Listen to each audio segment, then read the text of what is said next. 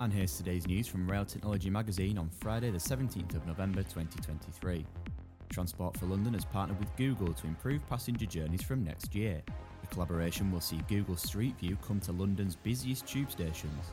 This week, the Rail Safety and Standards Board announced that the rail industry has agreed to a new framework that will see sustainability challenges met. Through the Sustainable Rail Blueprint, the Great British rail industry will be supported to further progress on sustainability goals. And that's the latest. Don't forget to like and subscribe to make sure you receive every new bulletin, and check out our stories in full on our website, railtechnologymagazine.com.